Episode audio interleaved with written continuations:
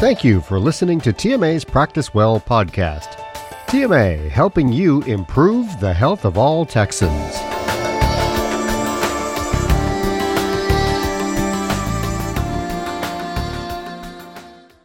Welcome and thank you for joining us for Change Management. I am Lena Loomis, the Publications Manager for TMA Practice Management Education. Our speaker today is Heather Bettridge, the Associate Vice President of Practice Management Services at the Texas Medical Association. Hello, Heather. Hello. A few things to cover before we get started. A link to additional resources are available in the materials section. In accordance with CME requirements, please note the content of this material does not relate to any product of a commercial interest Therefore, there are no relevant financial relationships to disclose. Next, please understand that TMA provides this information as general information. This is not a substitute for the advice of an attorney. I'll now turn the program over to Heather. Thank you. This is Heather Bettridge, and as Lena mentioned, I am Associate Vice President of TMA's Practice Management Services and we provide hands on, customized consulting assistance to physicians and their staff on an array of challenges that practices face on a daily basis, including revenue cycle management, practice operations, coding and documentation, compliance, and so on. Today I'm speaking on managing change in your practice.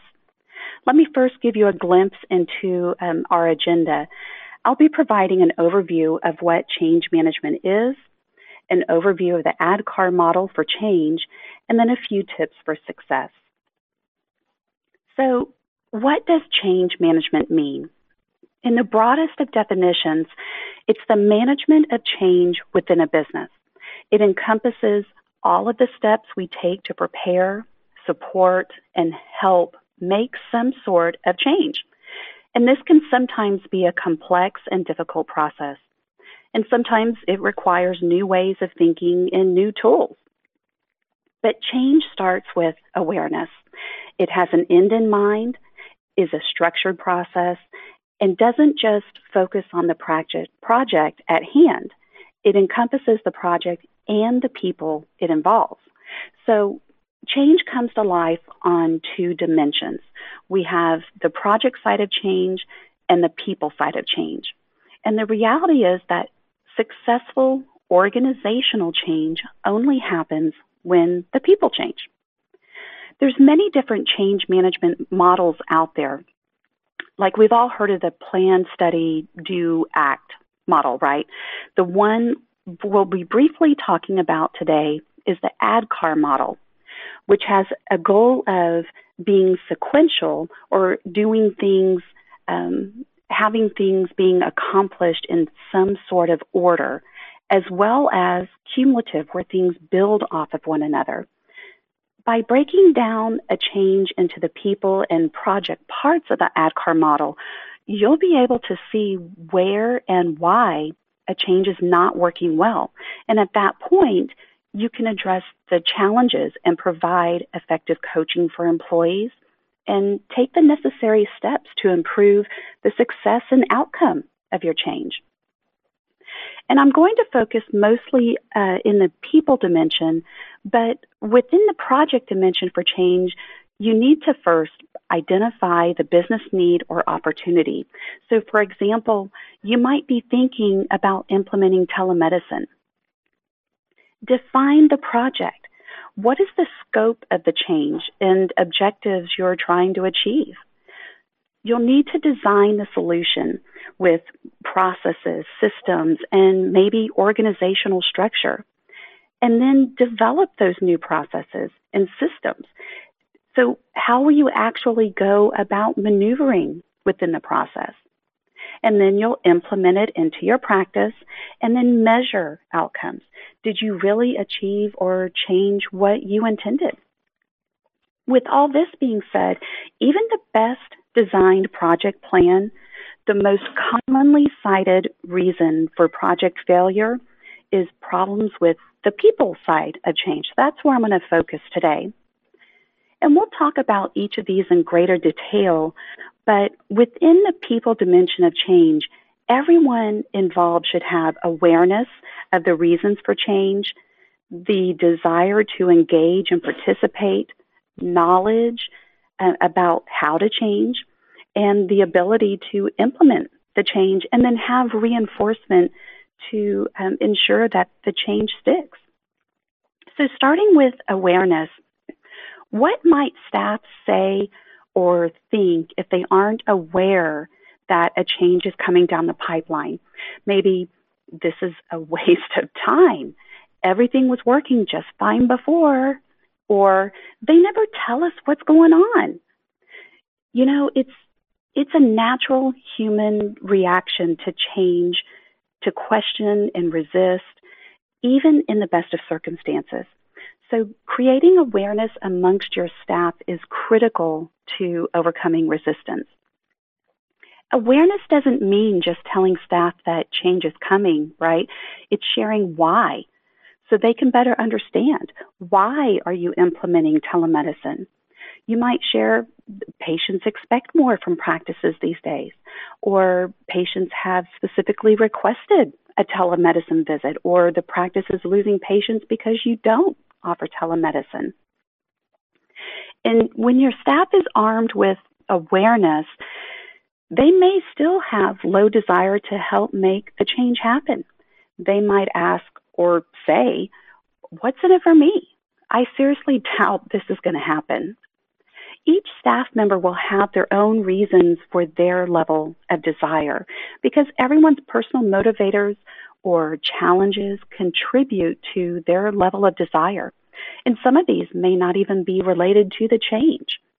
So, the best person to help resistant staff and help talk through the change to get desire up is their direct manager or maybe another staff member that they trust, whoever is able to uh, translate the change into the staff member's personal context. So, for example, you may have a staff member who is a single parent. Put this change into a scenario that would help them in their life. Like, wouldn't a practice offering telemedicine help you when your baby gets sick? You could see the doctor after work hours, and you wouldn't have to use your accrued time off or lose pay. Only after staff's awareness and desire are established should you begin providing detailed information of how to make this change happen or arm them with the knowledge. So, knowledge represents the information, training, and education necessary to know how to make the change happen. And this includes behaviors and skills, processes, tools and systems, roles and responsibilities. But don't get to this point and waste the time, energy, and money on training if staff are not engaged because they're not going to absorb the information. But if they are, there are several ways to develop knowledge and that includes um, hands on training, self paced learning modules, online user forums, and cheat sheets that can be used. So, after you help staff gain intellectual understanding, that knowledge, like how to navigate the software, how to work the equipment, establishing new processes and workflow, there may be a gap between that knowledge and ability right? Because knowledge is knowing what to do, ability is being able to actually put that knowledge into practice and doing it. If a staff member has the knowledge but not the ability, you might hear things like, it makes sense on paper, but I can't get it to work. Or, oh my goodness, there's so many clicks, this takes me twice as long. So, to bridge that gap, let staff practice before going live. So, for our telemedicine example, everyone has a Peter patient or a Mr. Test in their EHR system. Role play a telemedicine encounter. Take turns being Peter patient and the practice employee and the physician. This will allow staff to try it, make mistakes, and then ask questions in a safe environment. it'll help them get comfortable. Demonstrated ability to work within a tel- telemedicine platform in a live, real world situation is where the change is actually going to take place. And then reinforcement. Reinforcement to implement and keep the change in place. You know, our brains are wired for habit. We are physiologically programmed to revert to old habits if new ones or changes are not repeated. So when reinforcement is not in place, that's when you see staff using workarounds like um, manually entering data into an old Excel spreadsheet instead of trusting the practice management system to automatically generate the report. So, to reinforce change, you need to monitor whether the change is being sustained or not, who's logging in, following workflows, and doing it successfully. And if so, you celebrate. Recognize those who are and what they've accomplished. Positive recognition goes a long way. If you find staff reverting to old habits, though, sit down with them and find out what the barriers are. Do they need more training, um, more practice? Is the workflow problematic? Does the process need to be tweaked? But reinforcement confirms that staff are expected to work within, uh, work with the changes that were put into place and it holds them accountable. And lastly, a, a couple of tips for success. Know that it can take time to change attitudes and behaviors. It doesn't happen overnight and sometimes takes longer than expected. Remember, change is a process not a one time event. Change management can also be started too early. You don't want to allow too much time to allow stress and anxiety to build or cliques to form or um, break room gossip to start. Start from the top and work your way down. Get your managers and supervisors on board first or staff who are known leaders within the practice and then utilize them to help get their direct reports and team members on board. And no matter how clear your change message may be, it may not be, um, it, it may not immediately resonate with some staff, whether it's fear or lack of skills or just because change is hard. Things won't always go as planned, and there may be learning curves along the way. So listen to your staff they're in the best positions to identify obstacles and share what's working and what's not. So ask for their opinions. Look to them to provide alternate or possible solutions. And with that, I'll close with a quote from Benjamin Franklin as it does dovetails nicely with this discussion. Tell me and I forget. Teach me and I remember. Involve me and I learn tell staff to bring awareness of the change, but don't stop there. Teach them by arming them with the knowledge necessary to change and involve them through the entire process. Doing this, and staff will start taking ownership.